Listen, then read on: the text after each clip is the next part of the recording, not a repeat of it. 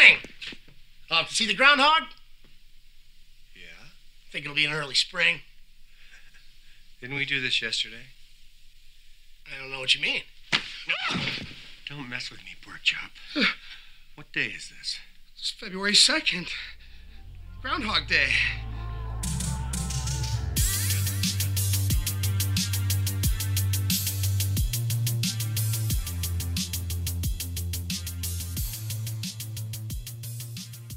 You're listening to Movie Things with Lindsay and Gary. Season 3, episode number 5. And this episode's called... Well, it's Groundhog Day again. And this episode's called... Didn't we record this episode yesterday? So we're going to chat about 1993's Groundhog Day. Yep, this film stars Bill Murray and Andie MacDowell, and it was written and directed by Harold Ramis. The legend. The legend himself. Who also made Caddyshack and Analyze This, but I think we all know him as the bald Egon from Ghostbusters. Oh, the big man. And he also makes a wee appearance in this. He does. But we'll come on to that later. Do you want to do a spoiler alert? And then we'll get into the plot of Groundhog Day. Groundhog Day. This joke's not going to grow old fast. And if we've only got 5 minutes of actual podcast content, we'll just repeat it. We'll just loop it. Forever. Yep. So we're going to be talking about this film in quite a lot of detail, revealing what happens and especially what happens at the end as well. If you've not seen Groundhog Day and you want to watch it first, go ahead and do that and then come back and join us. That being said, if you have seen it, if it's a beloved film of yours, or if you haven't seen it and you're happy to listen to us gas about it regardless, that's cool too. Grab some snacks, settle on in, and we'll get started. What's your snack? So I think my snack of choice for Groundhog Day would probably be pastries and coffee. Not just because Bill Murray's character in it actually brings pastries and coffee during the film in an act of kindness, but apparently Bill Murray also got pastries for everyone on set one day as well, which I think is pretty cool. I thought you were just going to go with because we have them every day, which is pretty accurate too. Oh my god, that's great. That fits in perfectly. Groundhog Day. Cool, so what happens in it? Okay, so... Bill Murray plays a character called Phil, who is a news anchor / weatherman, and he's heading out to the small town of Punxsutawney for a field report on the country's oldest celebration of Groundhog Day. Now, Phil works for PBH, which appears to be quite a small channel, and in typical Bill Murray character style / maybe Bill Murray real life style, he thinks he's too talented for this small network channel and he's going to get snatched up by a major network at any given moment. So this is to the point where he believes this truly will be his last ever report on Groundhog Day. He's covered that, plus you can imagine other little bits of local news like that. Births at the zoo and stuff like that. Yeah, that cat's been up a tree for a week. Yeah. It's now part of the tree, that kind of thing. He's also been paired up with Rita, played by Andie MacDowell, who's his new producer. At the start of the film, it's kind of suggested that these two are not going to get along. She's far too upbeat, far too genuine and warm, and he is, again... Are you throwing out a wee metaphor here? In typical Bill Murray style / Gary style. He's a bit jaded, he's a bit sarcastic, he's seen some things, and he just, thinks that he's... Careful. Too good... Too good for the gig, and also probably just... This is hitting a bit close to home. Not the right match. Okay, moving on. So they go to the small town. On February 2nd, Phil wakes up in his bed and breakfast to Sonny and Cher's I Got You Babe playing on the radio. He gets dressed, goes downstairs, gets himself some coffee, and he heads down into the centre of town to report on the Groundhog Day ritual. What is the Groundhog Day ritual? So basically, and I'll keep this super simple, they keep a groundhog locked in a box year round and they let it out on February the 2nd. Based on the groundhog's reaction on coming out the box, that dictates whether or not we are going to suffer through more winter or whether we get an early spring. So if it's sunny and the groundhog sees its shadow, it will go back in the box, and that means it's going back in the box for another 6 weeks of winter. If it's cloudy and it doesn't see anything, then spring's coming early. Fabulous. Simple as that. So He reports on it. They do the live broadcast from the sort of little square in the town where the groundhog is given his kind of ceremony and all that kind of thing. It announces that they're going to have 6 more weeks of winter, and him, Rita and their cameraman try to travel back to the city, but they get hit by an unexpected blizzard and it keeps them stranded in Pennsylvania, so they have to stay another night. I feel like that blizzard wasn't unexpected though. I feel like there was lots of warnings about the blizzard, but Bill Murray tried to basically Bill Murray a blizzard. Yeah, he did. He tried to persuade everybody Tried to persuade a blizzard, yeah, just to get out his way. Just to kind of body swerve the particular area that he was in. So they go back, stays another night, and then Phil wakes up and he's in the same room, in the same bed and breakfast, and the same part of the same song is on the radio, and every little detail of February 2nd starts to play out in exactly the same way, from the dialogue between the two DJs on the radio to precisely who is walking and driving past outside the bread and breakfast. The bread and breakfast. The bread for breakfast. Do you know what? Goes well with breakfast. More goes bread. Well with bed. Just bread's good. Perfect side to every meal. Phil is slightly surprised, but kind of goes along with it. Goes through his whole day again. Starts to get a little bit more alarmed as the day goes on when he realises it is the same day. Because I think at first he's sort of thinking like, coincidence? This is just a rubbish small town and this is probably just what they do every day. Like, yeah, this DJ probably does play this song at 6 a.m. every morning. It's the same chat. And they probably do have the same chat, and that woman probably walks along that path at the same. Mm-hmm. So it takes him a wee while before he kind of clicks as to what's happening. Then he wakes up again and it's February the 2nd. The same song is on the same radio and the same heinous chat is going on between the two DJs. He bumps into the same people in the corridor. The bed and breakfast host, aka the bread and breakfast host. The bread host. Gives him the same chat again, and he has to go and report on this dang groundhog again. He starts to get a bit manic. He wakes up to Sonny and Cher again, and it becomes obvious that he's stuck in some sort of time loop continuum where he's just living the same day over and over again. So he starts to have a little bit of fun with it, and he's also started to take an interest in Rita. Who knew? So he uses the repetition to start to get to know her likes and dislikes. This bit of the film I thought was quite funny, just because every day is a new opportunity for him to learn a bit more about her, and also learn things like what topics to stay clear of, what topics she's interested in. And I suppose really if you were trying to woo somebody, it's not a bad way of, it's almost like getting a do-over. It is like getting a do-over, actually, every single day. It's definitely the long game, isn't it? But it's the longest game because it doesn't go anywhere. It's funny, though, because he kind of tries this wee trick first on, like, just, like, a local person before he moves on to Rita. So what you've described, it's really funny because I was saying before, day 2, he takes everything kind of in his stride and he's just like, oh, small town, whatever, it's really weird. I think it's only by day 4... he's already kidnapped the groundhog. He's driving like an absolute maniac. He's like leading the police on a chase through the wee town and along like railroad tracks. It got me thinking, like, how many days do you think before you get reckless? I don't know. Like, how many days of groundhog before you think, do you know what, I'm just going to go nuts? I don't really know. Do you think you would make it to day 4? Yeah. A wee bit further? I think I would make it a bit further, but I don't think I'm totally bulletproof here. I think there would be a moment where I would lose the plot a little bit. Not totally averse to the madness. No, definitely not. But I think I'd have a wee bit more patience than Bill Murray. Yeah. I think it's interesting though, watching Phil run through like a bunch of different emotions over the time. So he goes from kind of confused to angry to bored and everything in between. And I think it's kind of through this that Bill Murray's super important to the film and to the tone of the film. I think that's the reason why you specifically need Bill Murray to make this movie.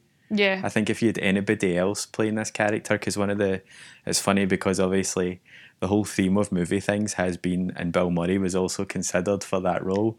And the other person that I read was considered for this one was Tom Hanks, but he was too nice, they thought. And like, to me, watching Groundhog Day, if you put anybody else in that main role, you've got a completely different film, I think, because there's not that many other actors who can play that kind of arrogant, cruel character, mm-hmm. but with a sort of fun side. You always end up rooting for him, even though he's been a total idiot all the way through the film. Well, I think it's your typical Scrooged, like, redemption story with Bill Murray, where he's been just really, really arrogant. He's been really mean to people at the start of the film. You almost don't want him to get the girl, but because he goes through a lot and he learns a lot, like he does in Scrooged, he wins you around with the girl. I mean, to be honest, because it's Bill Murray, I'm probably just going to be rooting for him anyway. I don't mind if he's a bit grouchy, to be honest. Some people just put up with folk that are a bit grouchy. Hey. So another thing that I really like through these bits is the character of Ned, I think, is really funny because I hate him, but it's the perfect sort of playoff for Bill Murray's character in this. Perpetually chirpy. I'm saying nothing, but I think it's a really effective one. So he bumps into him every morning, mm-hmm. and this, like, literally is the nightmare scenario, and it's played really, really well in this film. Maybe for you, it's a nightmare scenario. But yeah, so he's bumping into this guy called Ned, who's someone from his past that he doesn't really remember, mm-hmm. and he's trying to really passionately sell him insurance. I was thinking, like, the modern equivalent of that is when you meet someone that you used to know, and they're trying to get you in on their "this isn't a pyramid scheme. Yeah. It's like literally the same thing. Yeah, it is. I'm an entrepreneur and you can be one too. It's my own business. I just kick money up the chain. Phil?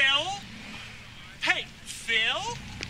Phil? Phil Connors? Phil Connors, I thought that was you. How you doing? Thanks for watching. Hey. Now, don't you tell me you don't remember me, because I sure as heck fire remember you.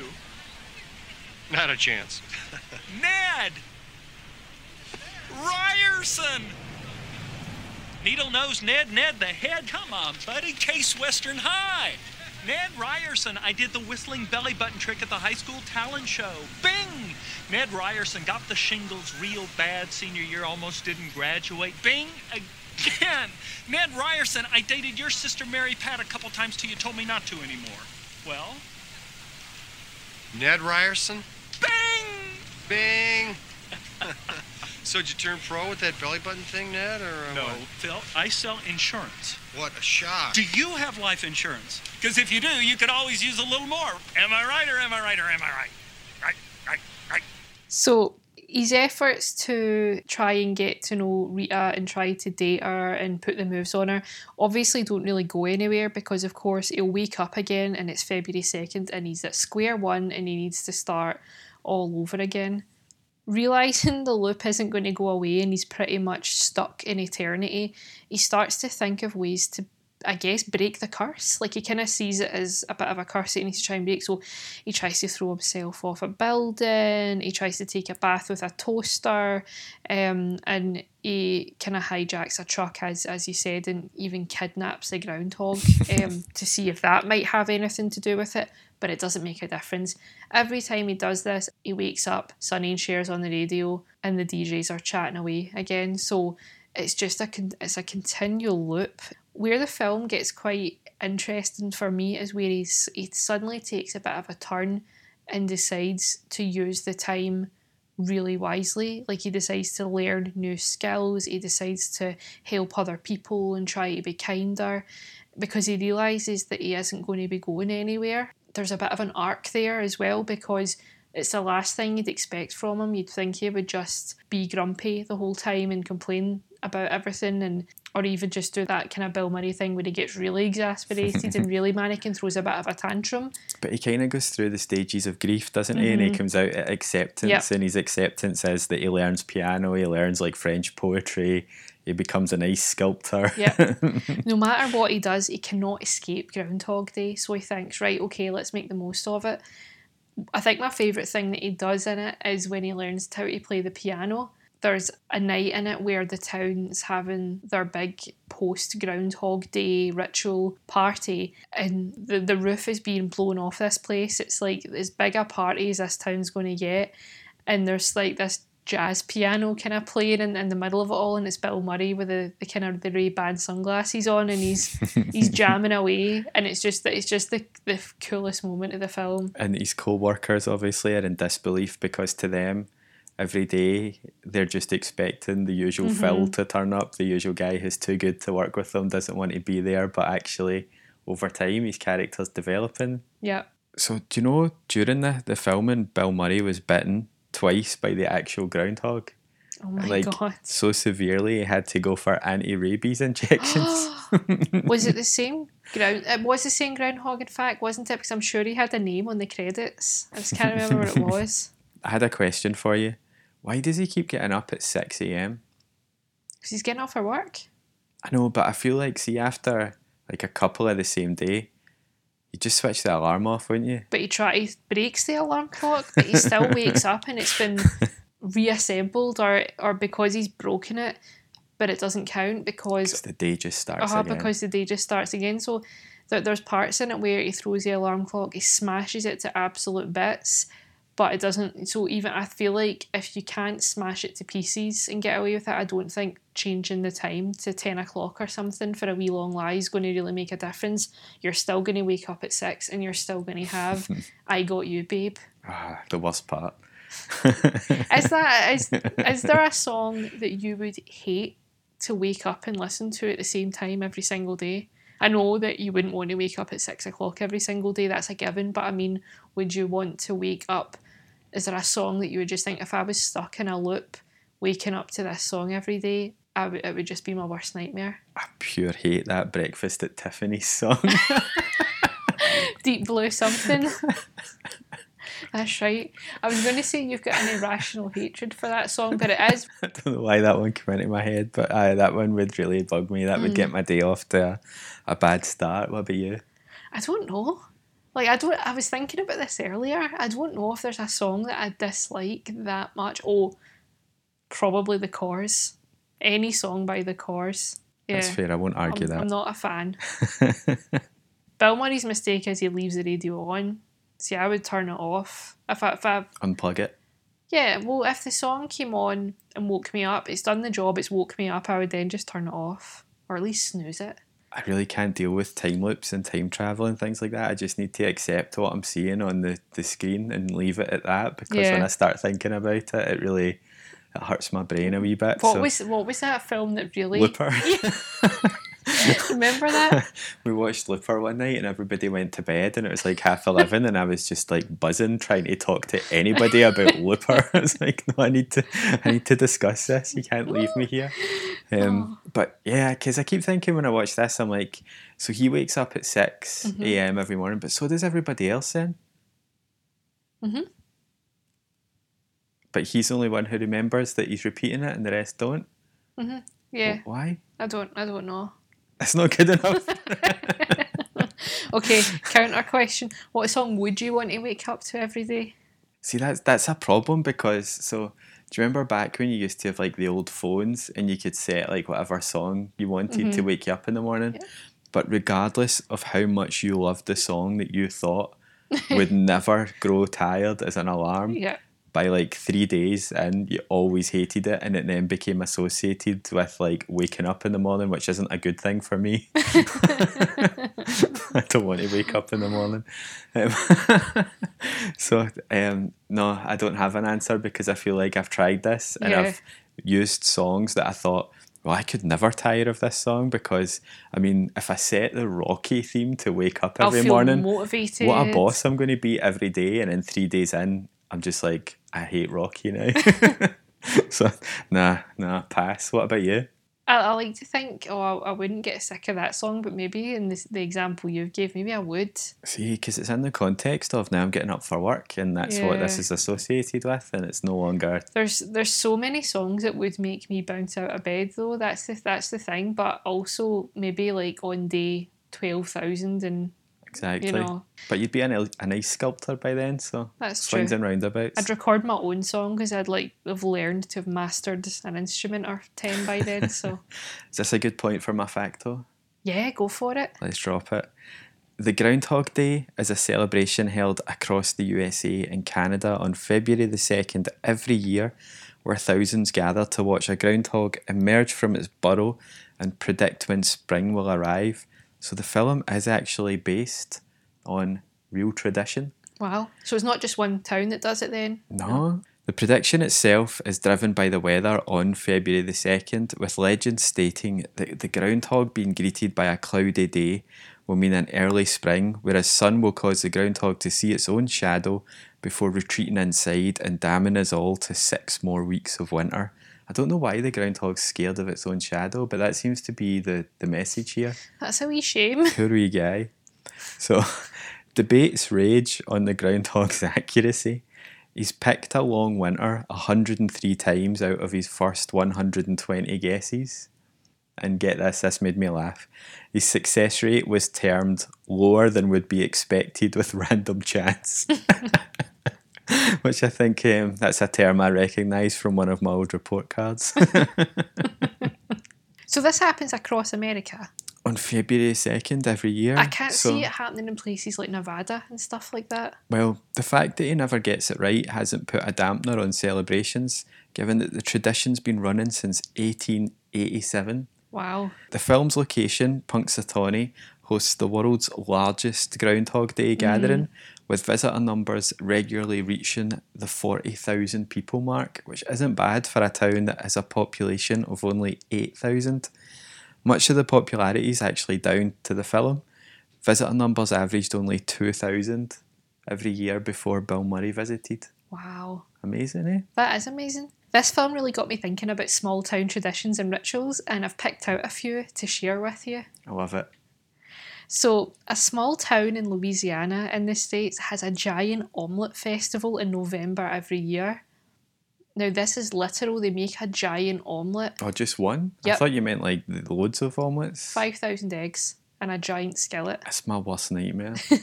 And in July, in a small town in Finland, men are tasked and timed carrying their wives through a 253-metre obstacle course. Oh, just 253 metres? Exactly. No bother. And if you happen to be in the right place at the right time in Mexico, you might even catch Noche de Rabanos, Night of the Radishes. Night of the Living Radishes. Sounds a bit like a B-movie, doesn't it? Attack of the Killer Tomatoes. So I'm going to need to know more about the radishes. What is it? So they just carve them, kind of like in the same way we, you know, you like a pumpkin. Yeah, but because the radishes don't last very long, that's why it's just for one night kind of thing. I've never heard of any of these before. I'm trying to decide what I think the weirdest one is. The omelette's the grossest.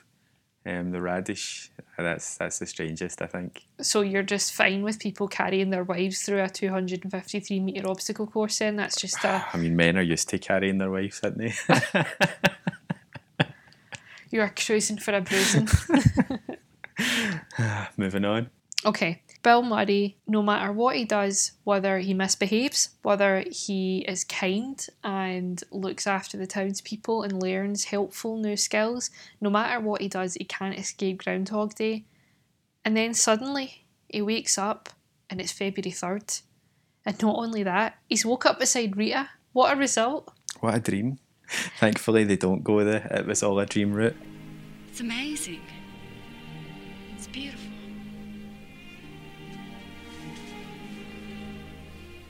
How did you do that? I know your face so well, I could have done it with my eyes closed.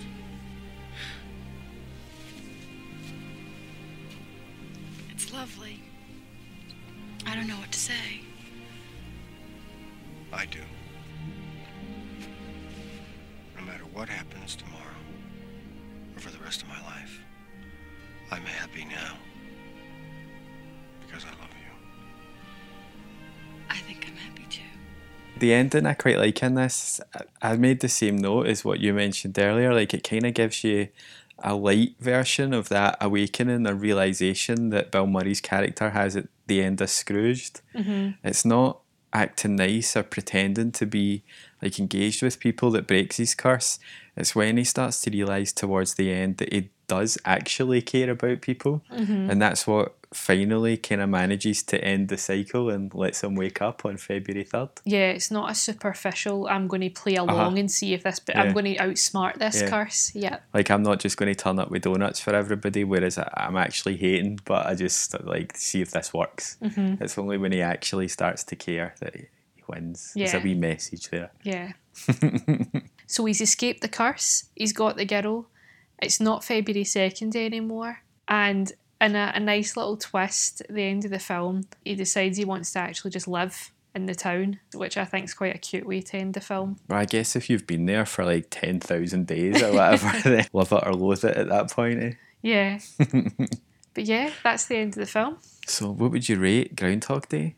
So Harold Ramis' writing always makes me smile, and when he teams up with Bill Murray, well, I'm always going to be super happy. It might not make me laugh out loud as much as films like Stripes or Ghostbusters, but it's still a funny and quite sweet film. So I'm going to give Groundhog Day a strong 7 out of 10. What about you? Yeah, I've given it a 7 out of 10 as well. I think Groundhog Day is like a pretty straightforward idea. Like, there's nothing, that whole like repeating the same day thing. It's kind of like a comedy Twilight Zone or something, but it's a pretty standard like story. But I think the writing and the classic Bill Murray performance elevate it a wee bit, so it'd be really easy, I think, to lose viewers in the constant like rinse and repeat element of the story. Mm-hmm. But they throw in all these wee nuances in each go around, and I think Bill Murray's portrayal of the different emotions that we mentioned like over time make it much more watchable than it kind of says on the tin. I remember when this came out and I remember the premise and I was like, that's bog standard, innit? But there's more to it when you actually watch it, I think. Yeah. A special shout out too to the kind of theme song in it, which is a song called Weatherman, because Bill Murray's a weatherman in it. Written by Harold Ramis, and it's a banger. Do you know what? If I woke up to that every day on the radio, I'd be pretty happy. Could be worse.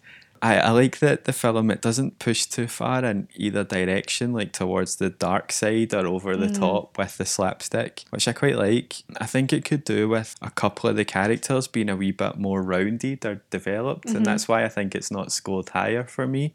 But it's a super fun watch, so 7 out of 10. Yeah, definitely a really good watch, and if you haven't seen it or if you haven't watched it lately, definitely give it a go. We really enjoyed it. And fingers crossed you don't wake up tomorrow and have to listen to this podcast again.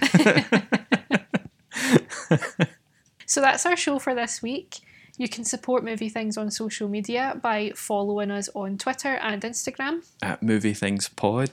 And if you're enjoying the show, if you could leave us a wee review wherever you listen to your podcasts, that would be magic. Yep. And if you're enjoying it, tell your pals. Yeah, we would appreciate that, and we're always looking for new listeners to grab some snacks and settle in with us. And spend every February 2nd for the rest of time listening to this. So be sure to come on over to Twitter and Instagram and let us know if you've seen Groundhog Day. Have you seen it more than once? And what are some of your favourite moments from the film? And if you had to wake up to the same song on the radio every day, what song would it be? Breakfast at Tiffany's equals an immediate unfollow. Just be warned. Thank you so much for listening, and we'll see you in the next episode.